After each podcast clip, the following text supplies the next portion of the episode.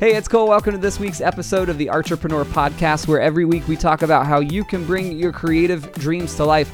This week's episode is supported by a podcast called Wireframe. Yeah, Wireframe is a show made for creative professionals like graphic designers, UX designers, illustrators, typographers, artists, and activists. And it's hosted by Khoi Vinh, who's a principal designer at Adobe. I was just in Morocco for the last two weeks, and they have incredible food. But you know how when you're in a country and you've just been eating the same kind of food for like two weeks and you are craving something nostalgic? Yeah. I had that experience. So what did I do? I went to a Burger King and I noticed that not only was the food nostalgic to my belly, nostalgic for my childhood because I never really eat Burger King, uh, but their logo like looks a lot like their old logo. Does it? Well, it's funny you mentioned that because Wireframe actually has an episode about this very thing. It's about the difference between nostalgia and history and whether or not the vintage design fad that's going on actually makes sense for new brands. And you can check that episode out. It's the first episode of season four. So if you search for Wireframe in your podcast app, like the one you're using now, then you'll find it. And we'll also include a link in the show notes. Thanks to Wireframe for their support. So the last few weeks we've honestly been talking about how to just win at life, in my opinion, How to thrive. how to thrive in all things, especially our art. And so we've covered three of four things. We're covering the fourth today. We started out talking about physical health, and then we talked about emotional maturity. And last week we talked about rhetoric, which is essentially the ability to communicate, to listen, and to speak. And today we're talking about something called game theory, which is a pretty new thing for me in my life. Have you ever heard of this or like encountered it? Yeah, I've heard of game theory, and the main place that I heard from it was there was a thing called the prisoner's dilemma, which is one aspect of game theory. And there was a game show where someone was able to use the prisoner's dilemma to win the game show. And I found that pretty interesting. So, game theory, in short, is this. Well, let me give you the official first sentence of the Wikipedia page. It's the study of mathematical models of strategic interaction among rational decision makers, which, for our purposes today, is largely unhelpful. Yes. So, in layman's terms, in terms that people would use to actually speak, I think it's in a simplified way, a framework for decision making. And there's a few primary components in my very limited understanding. And those primary components are defining the game, we'll call it the game, and then understanding the multiple options for action, and then understanding the outcomes for us and other people, and then lastly, making informed decisions. It's essentially a framework for helping us think through making decisions, which is something that we do all day, every day. And you and I were both exposed to it, I guess, for the first time, primarily through Radiolab and the Yeah. thing that. So there's a game theory Radiolab episode uh, if you want to go check that out. But more recently, I was watching a TV show that was originally on Showtime uh, called Billions, and now it's available on Amazon Prime. And if you have Amazon Prime, highly recommend watching it. Uh, and it's about this billionaire hedge invest in hedge fund manager and uh, state attorney for the District of New York. And they're constantly kind of playing this cat and mouse game. And it's they're positioning themselves and other people to try to get what it is that they want. And it's like a game of chess. Honestly, it's like watching a story that is a game of chess. But in the show, they also like use game theory terms, and I was totally lost. So I was watching this show, finding myself Googling, like, what in the world are they talking about right now? And it led me down a rabbit hole that eventually led me to YouTube, where Yale University has an entire game theory course online for people to watch for free. So I started watching that. And here's the experience I had as I started watching that. I started watching it and I was like, this guy is giving language to something that I experience every day.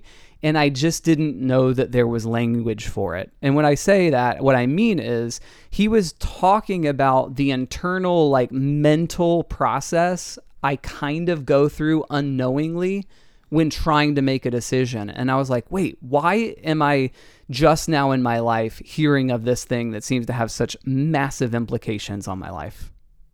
Yeah, I mean, it is weird because it is one of those concepts that you've kind of never heard of until you do hear of it. and then you feel like you already have known Know about it. it. your whole life, right? Yeah. But it is it is interesting how that works. Yeah.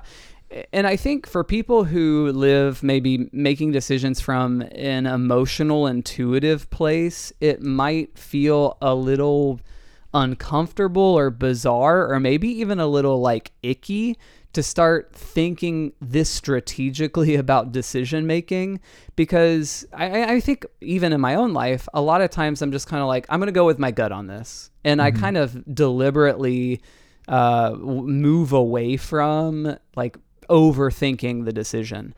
And I just want to call that out before we start talking more about game theory to recognize there is this other side of it when I think a lot of us, especially artists, are kind of like, yeah, I just kind of live my life and I kind of go on my gut and I make decisions that way.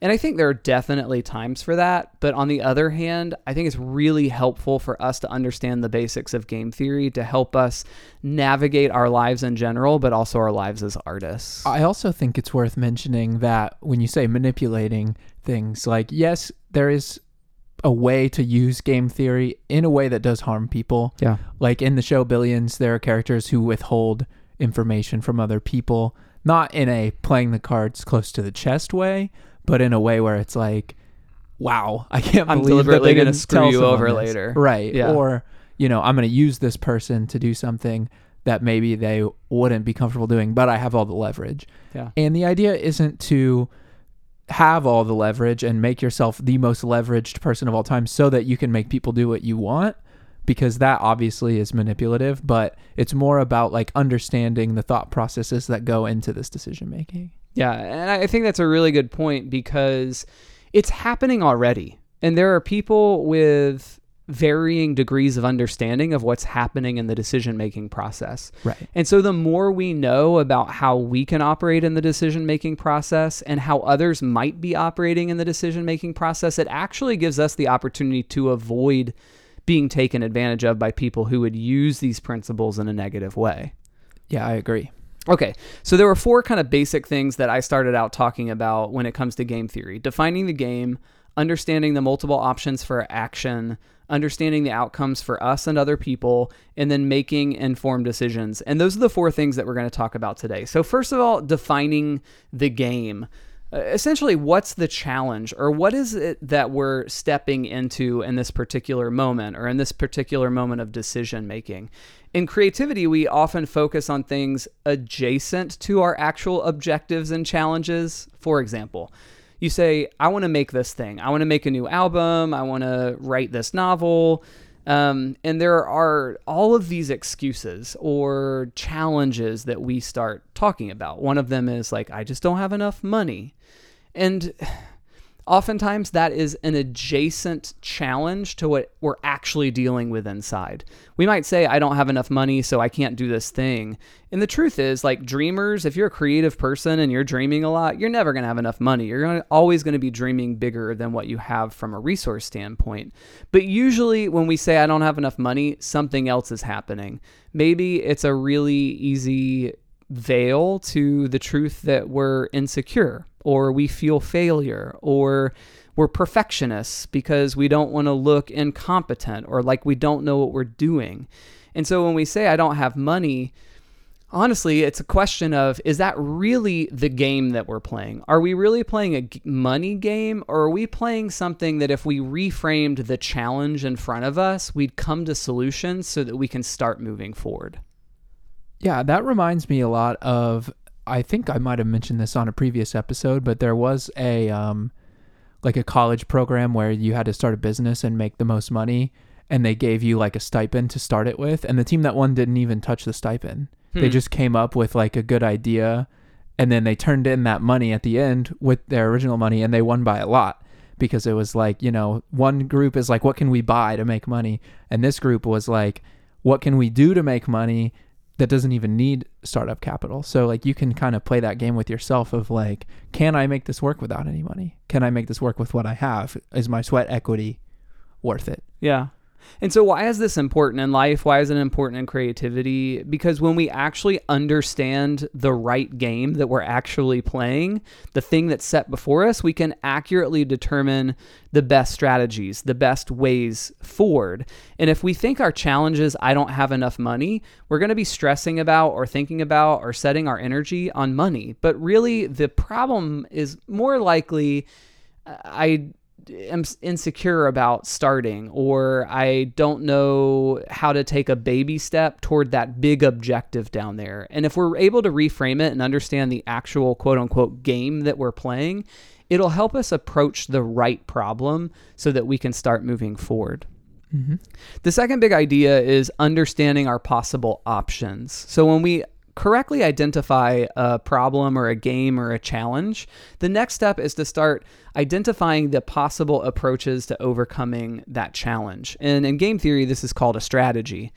And one of the things that just like blew my mind when I was listening to this Yale course was uh, he starts talking about something called a strictly dominated strategy. So, in game theory, a strictly dominated strategy is a strategy or a possible approach to solving a problem that is bested by all other strategies. Meaning, if we choose this thing, all other options are going to result in a better payoff or a better outcome for us and or other people.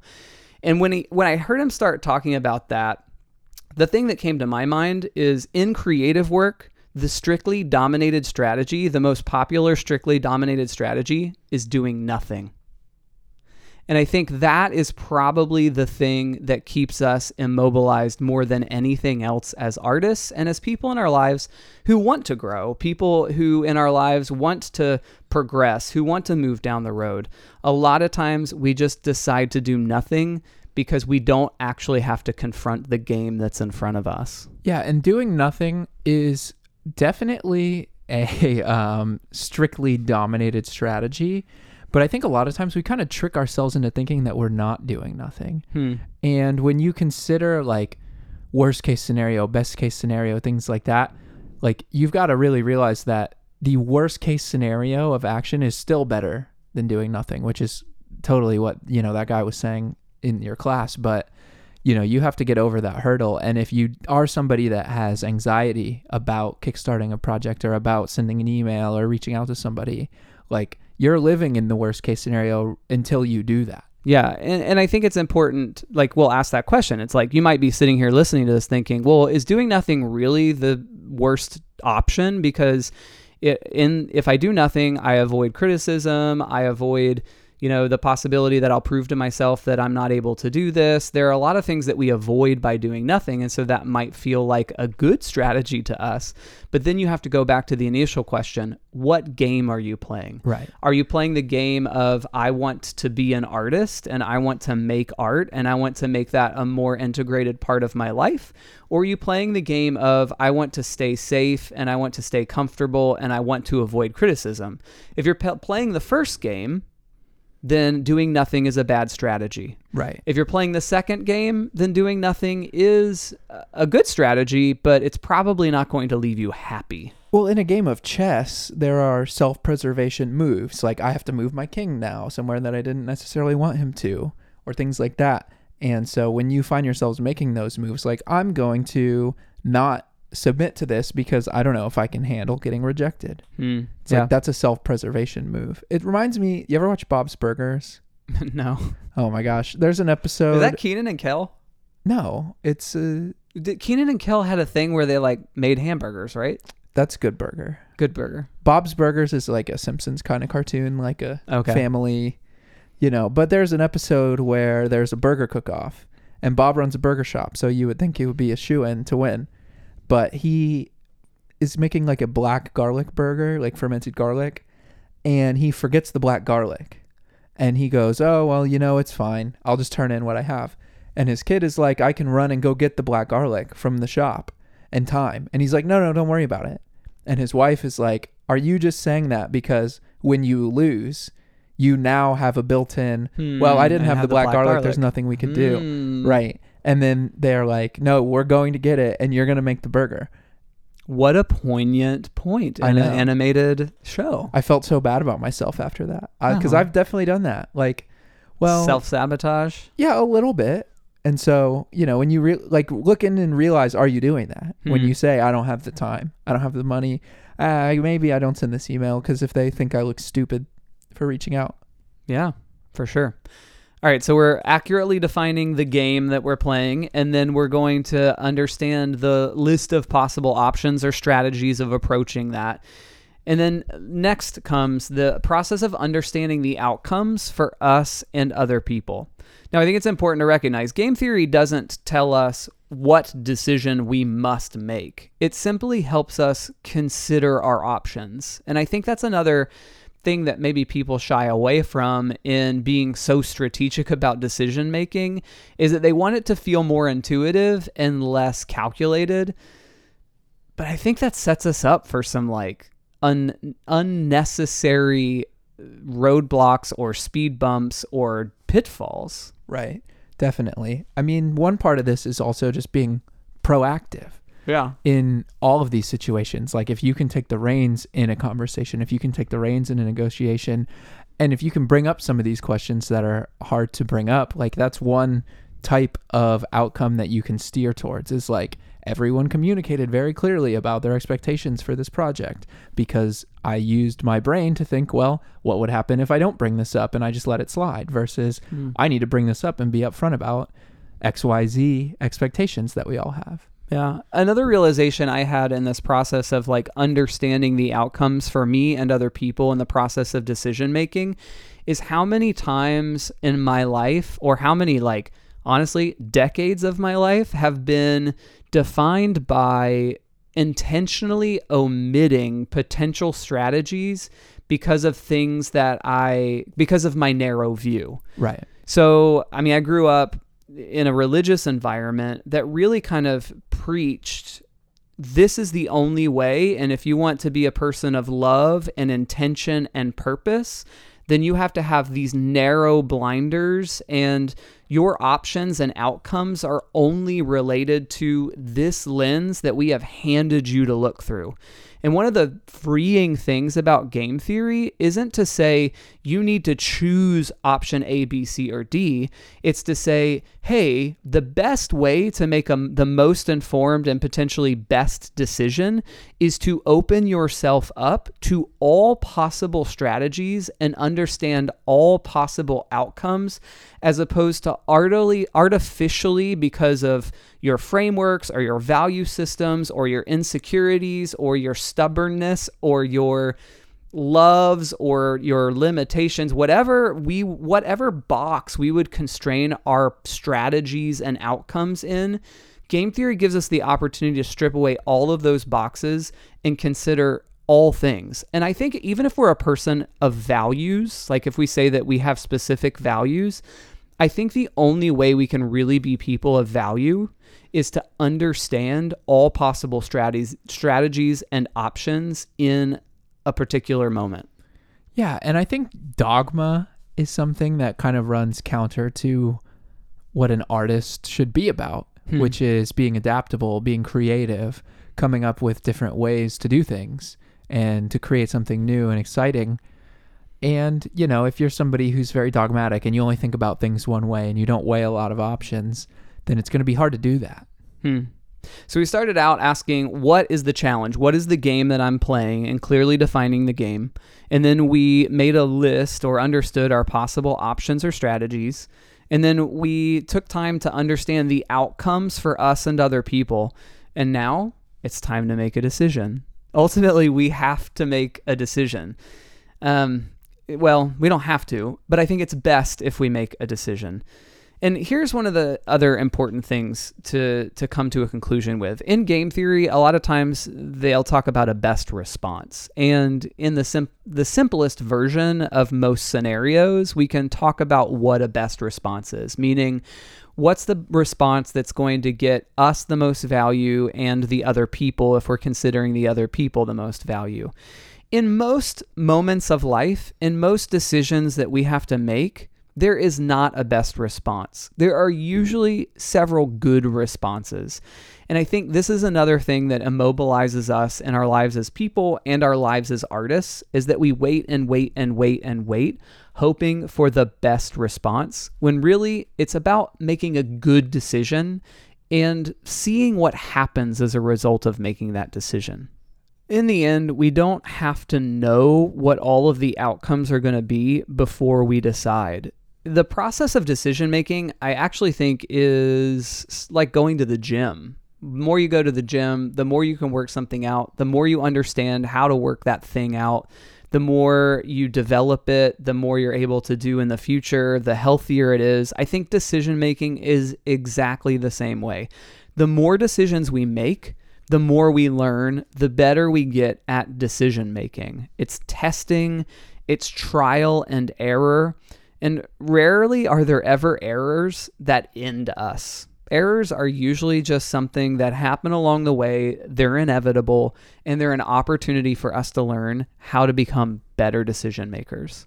Yeah, and I think a lot of people, if you really break it down, there are a lot of people who have kind of dipped their toes into the whole decision making game theory sort of thing.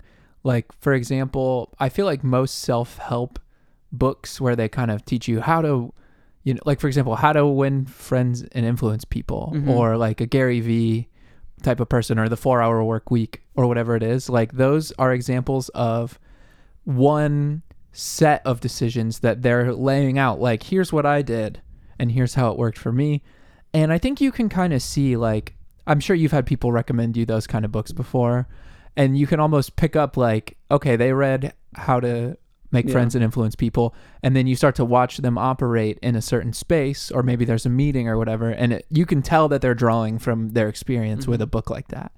And I think game theory as a whole, very broadly, it's almost like the master book yeah. that you can draw from. Yeah. Where you're, because I've spotted people like, oh, that guy read the four hour work week. And you kind of laugh and go, like, they're just kind of spitting back what that book taught them. But someone who's really got a handle on it, maybe they're looking at things from a certain different lens where it's not just repeating back some source material, but they're truly taking time to like comprehend the situation and apply a solution as opposed to like the 80 20 principle mm-hmm. or you know, post everything on social media, whatever it is. Like instead of these nuggets, it's like this whole un- broad understanding of it. Yeah. And I think the summary of it all is this uh, decision making is good. It's good to make decisions, but decision making can also be scary, and you don't have to be alone in the process. It doesn't have to feel like this massive nebulous, mysterious thing. There are actually some systems that we can put into place that will help us be better decision makers and move forward in the process of our creative careers and our lives, which is more related to making decisions and informed decisions than it is about making the right decision. So I hope that this episode's been helpful for you. Honestly, if you're digging this and you want a really like big brain stretch, go on YouTube and search for the Yale Game Theory class. It's I think 24 one hour episodes. Like it's an investment, and I'm only on episode seven or eight, and it is dense and sometimes difficult. But it's been really helpful for me. So thanks for hanging out with us. It's always good to uh, be with you. Follow Entrepreneur Podcast on Instagram and see you next week. We'll see you next week.